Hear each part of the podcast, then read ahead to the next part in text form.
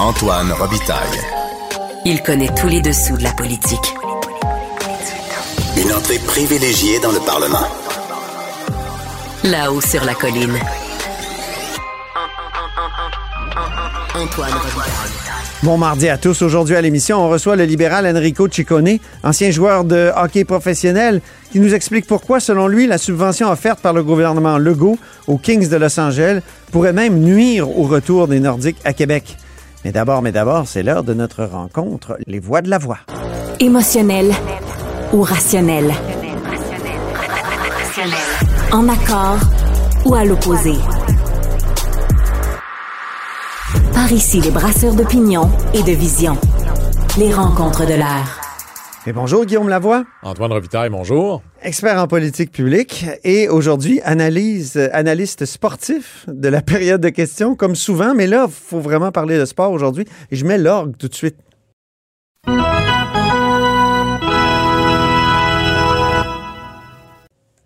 Et il y a eu plusieurs beaux jeux hein, aujourd'hui pendant cette période de questions.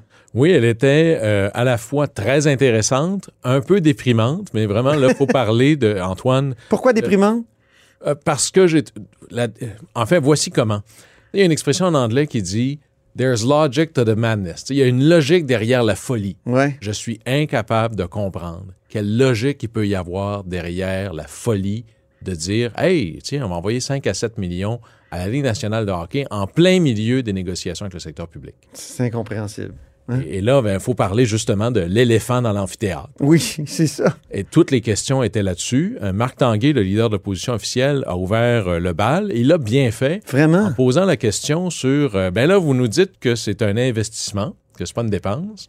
Donc, il y a des retombées économiques. Alors, où sont les études? Mm. Et là, franchement, on entendait, là, euh, c'était le- c'est le festival des criquets, il n'y avait rien à dire, il n'y en a pas.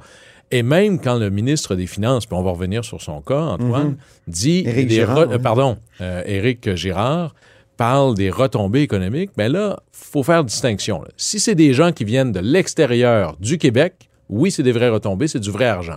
S'ils viennent de l'extérieur de la ville de Québec, c'est bon pour la ville de Québec. Si c'est quelqu'un qui, au lieu d'aller au restaurant quelque part sur la Grande Allée, décide d'aller au hockey, ça s'appelle du transfert d'argent. C'est ça. Ça en crée pas, là. Non. C'est un mythe économique qui n'existe pas.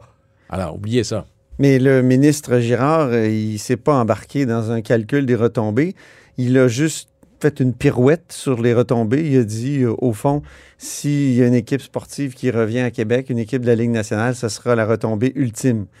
Mais lui-même dit que c'est très peu probable, c'est 10 des chances. Oui, mais ça, c'est comme de dire, je vais aller à l'oratoire Saint-Joseph, puis je vais mettre un peu d'argent, là, quelque part, là, dans les trucs de donation, avec une prière. Puis si ça marche, ça aurait été un bon investissement. Oui. Peu près le même niveau de rendement, là. Euh, Il y a là-dessus, euh, le ministre Girard a dit une phrase que je trouve absolument magnifique et je suis tout à fait d'accord avec lui. Là, il dit, si on fait rien, ça coûte rien. C'était vraiment la vérité de la palisse du jour. Oui, alors je suis tout à fait d'accord avec lui. Si on ne fait pas cet investissement-là, ça coûte rien. D'ailleurs, c'est comme 100% des choses que vous achèterez pas au Black Friday sont des économies. Alors là-dessus, là, on va, on va se dire ensemble, hey, l'argent qu'on dépense pas, là, il est doublement payant.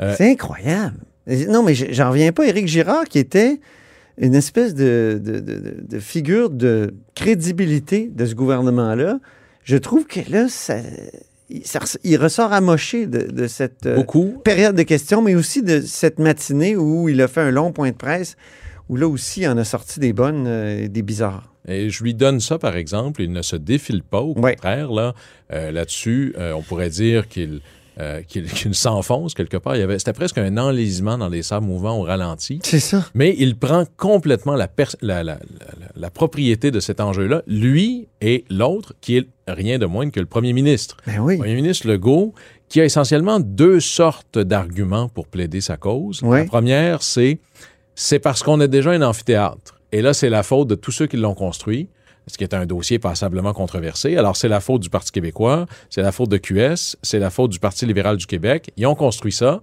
On pourrait dire, si c'était un trou, financier. Peut-être que la bonne décision, c'est d'arrêter de creuser. Hmm. Mais là, à un moment donné, on va accuser qui? L'Union nationale, l'Action libérale nationale, euh, Feu, le Parti conservateur. À un moment donné, le gouvernement est là. C'est lui qui décide de le faire. Ça C'est comme s'il disait, il faut continuer de creuser. Oui, On va donner des millions. Puis... là, tu sais, les- en anglais, il y a cette expression jeter du bon argent après du mauvais. Hein, Mm. good money after bad. Il y a une mauvaise décision, mais là, la seule manière de s'en sortir, c'est d'en tirer encore plus. Mais là, ça Mm. finit plus. Mais sa deuxième, euh, son deuxième type de, de- de réponse ou de justification, je pense, va lui causer bien des maux de tête. Oui. Il a dit toutes les règles ont été respectées. Alors, Ben oui. Rhétorique 101, il n'a pas dit presque tout. Quand tu dis toutes, ça veut dire que si à la moindre règle qui n'a pas été respectée, euh, tu t'aides pas, là. Tu es un peu dans le trouble. Et- Parce que ça, c'est un beau jeu d'une euh, euh, d'une membre de l'opposition, Marois Risky, qui a vraiment dit il y a des règles au programme dans lequel on a pigé pour donner de l'argent à Gestev et, et évidemment aux Kings. Et est-ce que ces règles-là ont toutes été respectées? Puis elle avait comme une liste, puis Oui, il c'est semble très- bien, très- très- notamment l'appui de la ville de Québec. Très bon travail de sa part. Et pas là, Et c'est elle a absent. mentionné, moi j'ai retenu, on en a nommé plusieurs. Là, tout ça a été fait rapidement. Là. C'est sûr que ça va continuer à être On peut creusé. l'écouter, euh, Guillaume. Le premier ministre a dit tantôt, toutes les règles ont bien été respectées. Or, il y a un document pour les appels de projet, document à fournir par les demandeurs. Un, de- formulaire rempli dûment signé, démonstration du respect des critères d'admissibilité, des états financiers des trois dernières années, lettre d'appui ou de recommandation de partenaires, lettre de confirmation d'appui du projet par les municipalités concernées. À ce que je sache, on n'a pas vu du tout le maire Bruno Marchand à l'annonce. La confirmation du financement des partenaires, mais aussi il y a une règle qui est écrite noir sur blanc que le gouvernement ne peut pas mettre plus que 50% du projet. Or, vous êtes rendu à 70% du projet. Honnêtement, là, quand vous dites on devrait se garder une gêne, c'est à vous de vous garder une gêne, puis commencez à respecter les règles. Alors, Oui. quand elle dit, euh, ben, une des règles, c'est que Québec, euh, gouvernement, met pas plus que 50% de la facture. Oui. Là, la députée avance en chambre. Euh, institutionnellement parlant, ça pèse lourd, que ce serait, on serait autour de 70 à 75% Alors, il y a quelqu'un qui va falloir se justifier. Alors, de dire on a respecté toutes les règles ne mettra pas fin à la conversation. Je pense bien au contraire. Et là est arrivé euh, Paul Saint-Pierre Plamondon, le chef du Parti québécois, qui se lève et qui dit un instant, là, OK, je comprends là s'il faut dire que ce serait bien qu'une équipe de la Ligue nationale vienne pour montrer qu'on a un bel amphithéâtre, que ça marcherait, etc. La question, c'est pourquoi payer? Enrico Ciccone, le député libéral, a dit c'est les Kings qui auraient dû payer pour venir jouer à Québec parce Oui. que ça leur faisait un endroit, approche très intéressante. Et là, PSPP. Puis Enrico Ciccone qui a comme une crédibilité parce que c'est quand même un ancien euh, joueur de hockey lui-même, donc passionné Oui, oui. de hockey. Et il avait l'air, euh, moi, on, euh, on le voyait, il avait l'air Oui, parce qu'on était dans les tribunes, toi et moi. Oui, c'est ça, là. Tu m'as fait faire le grand tour. Oui. Et il avait l'air passablement mécontent. là. Il avait l'air de fulminer sur sa chaise. Et très franchement, quand le, le chef du Parti québécois dit, prenons des exemples. Il y a des équipes de la Ligue nationale qui sont allées jouer en Suède. Ben oui, je Des savais pas ça. De, de, de saison régulière, Oui. des vrais joueurs. Et ça a coûté, la Suède n'a pas payé un sou. Là. Il y aurait les Penguins de Pittsburgh qui sont allés jouer des matchs hors concours euh, dans, la, la- dans les terres de Sidney Crosby à Halifax. Et Pittsburgh n'a pas payé. Alors là, on se dit, ben, coudon, là, euh, est-ce qu'on, pourquoi nous, on paye? Exactement. Et là, c'est ça que si l'argument, euh, je dirais, rationnel de, du ministre Éric Girard qui dit on veut pouvoir faire avancer ce dossier-là, ça répond pas à la question pourquoi est-ce qu'on paye.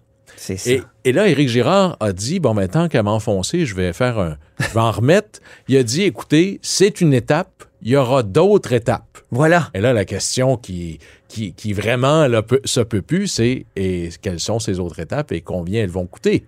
Exactement. Alors, c'est véritablement là, euh, des sables mouvants. Plus tu te débats, plus tu finis par t'enliser. Tu sais que cette semaine, ça va être le 60e, le triste 60e anniversaire de l'assassinat de John F. Kennedy. Alors, Ouais. on sort certaines de ses citations. Et il y a une citation assez magnifique, puis j'essaie de faire une traduction là, rapide, c'est « Une coche mal taillée ne devient une erreur que lorsque tu refuses de la corriger. » Ouais. Il y a une seule manière de sortir de ça. Euh, Jean Chrétien disait quand tu t'es peinturé dans le coin, tu as juste une chose à faire, marcher sur la peinture. J'en vois pas d'autre voie de sortie pour le gouvernement. Et là, ce matin, en conférence de presse, Éric Girard disait euh, Je je pense pas qu'on peut annuler ce contrat-là, comme si. euh, comme si les, les mains étaient attachées complètement, que le contrat, on ne pouvait pas en sortir. C'est incroyable. Et ça, c'est qui a signé ce contrat-là? Ce qui est encore plus difficile à comprendre, c'est pourquoi le ministre des Finances, qui depuis un mois raisonnablement dit euh, à tout le monde le message que le gouvernement du Québec n'a pas des moyens vastes parce que la plus grosse négo de son histoire s'en vient, et qui lui-même, personnellement, devient le visage d'une subvention à une industrie multimillionnaire. Mm. Politiquement parlant, euh, il est difficile d'imaginer que ce soit quelque chose de payant à court, moyen ou long terme. Lui-même a ajouté le détail que les 5 et 7 millions, là-dedans, il y avait des repas pour les joueurs. Oui, d'ailleurs, il y avait cette question. Je pense que c'est Gabriel Nadeau-Dubois ou sinon Étienne Grandmont, les députés de Québec solidaire, disant il y a une grande vedette là, chez les Kings qui s'appelle Anse Kopitar, Oui. qui gagne 10 millions par année. Est-ce qu'il faut y payer son lunch? Là? C'est quand même incroyable. Et on- je comprends, on veut des touristes à Québec, là, mais est-ce qu'il faut payer aussi cher? On peut écouter cet extrait. On nous parlait de retombées de 8 à 9 millions pour finalement réaliser qu'il n'y a aucune étude au soutien de ça. Ensuite, on nous disait que l'argent n'irait pas directement aux Kings, mais couvrirait un déficit du centre Vidéotron. À nouveau, c'est inexact. Est-ce que le premier ministre pense que c'est aux Québécois de payer le lunch d'Anzé Kopitar qui gagne 10 millions par année? Oui ou non? Et il y a une erreur de fait qui a été commise par le premier ministre. Oui. Incroyable. Deux fois plutôt qu'une, le premier ministre Legault a beaucoup insisté que la décision de faire l'amphithéâtre à 400 millions, une décision de Pauline Marois, c'était une décision même d'Amir Kadir, c'était une décision de, en fait, bien du monde qui avait l'air de se dire, euh, j'étais au gouvernement à ce moment-là, ils m'en ont pas parlé. Euh, C'était faux. et- Parce qu'en 2011, il, il, il- il a parlé de la démission de Louise Baudouin, par exemple. C'est vrai que moi, j'appelle ça le débarquement du 6 juin. Ça s'est passé le 6. C'est pour ça j'ai jamais oublié la date. 6 juin 2011. Évidemment que Pauline Marois n'est pas au pouvoir à cette époque-là. C'est simplement Agnès Maltais qui euh, était dans l'équipe de Pauline Marois, mais elle voulait comme aller chercher des appuis à Québec. Donc, elle était favorable euh, au projet d'amphithéâtre. Elle avait déposé un projet de loi privé pour bétonner le contrat avec Québécois. Et ça, ça avait créé beaucoup de tensions oui, au à sein du... l'intérieur des, des, des partis, ça avait été Ben oui. un épisode terrible. Puis le. PQ avait perdu plusieurs joueurs à ce Oui, Mme moment-là. Marois avait été probablement son passage le plus faible dans les dernières années, là où Ouais. elle a été le plus euh, challengé. Mais François Legault, il avait l'air à dire que le PQ était au gouvernement à ce moment-là. Là, il a tendu un énorme piège à ours à Paul Saint-Pierre Plamondon, qui était êtes-vous en train de dire que Mme Marois Ouais. pas de jugement et autres? Puis là, c'était tellement gros que dans le fond, euh, Paul Saint-Pierre Plamondon a juste eu à marcher à côté en disant êtes-vous en train de donner euh, revenons à la base, là, le jeu de base. Pourquoi on donne 7 millions à une équipe multimillionnaire? Et la réponse est pas là. On termine par le jeu du match, vraiment, ou l'échange ou l'affrontement du match. Oui, et je- moi, je l'ai beaucoup aimé. C'est un échange entre Mme Christine Labrie, qui est euh, chez Québec solidaire, qui posait des questions sur le secteur public et les négos, pardon, avec le secteur public, avec Sonia Lebel, présidente du Conseil du Trésor, négociatrice en chef pour le gouvernement. Et cet échange-là était à la fois révélateur, était à la hauteur, véritablement. C'est à ça que ça sert, une période de questions. Oui. Des questions dures et des réponses éclairantes. Puis précis, hein? On Oui. était dans la Euh, précision. on était sur deux personnes qui s'étaient très bien préparées. Voilà. Alors, au départ, Même qu'on a remarqué que Christine Labrie répétait sa propre question Oui, pendant le... on pouvait lire la question, Oui, on pouvait ça. la voir en train de, de se préparer et c'est tout à son honneur. Oui. Au départ, elle a parlé, ce qui je pense est la clé dans cette histoire-là, le rapport de force, de, de- de l'impact que ça a, le poids sur les parents, Oui. les enfants à la maison. Et très franchement, ceux qui vont décider quand ça va se régler, c'est la volonté des parents. Présentement, la volonté des parents va aller vers qui? et pour combien de temps? Mhm. Ça, c'est très important. Et là, Mme Labrie, alors, à la réponse de ça, Mme Lebel a fini par dire il n'y a pas juste du salarial là-dedans. Oui. Elle insiste beaucoup, et elle a raison, sur le non-salarial. Le droit de gérance est menotté dans les conventions collectives. Il faut avoir plus de flexibilité pour bouger le personnel, être capable de dire, ben, je voudrais bouger du personnel au quart où on a le plus besoin. Notre, notre gestion du personnel, ce qu'on appelle la dotation, est sclérosée. Et ça, c'est pas du salarial qui va régler ça, c'est de dépoussiérer les conventions collectives qui sont pas, qui sont construites comme dans l'époque d'un Yes Minister. Ce serait tellement plus facile si les citoyens n'étaient pas là. Alors là-dessus, Mme Lebel, elle a 100 raison.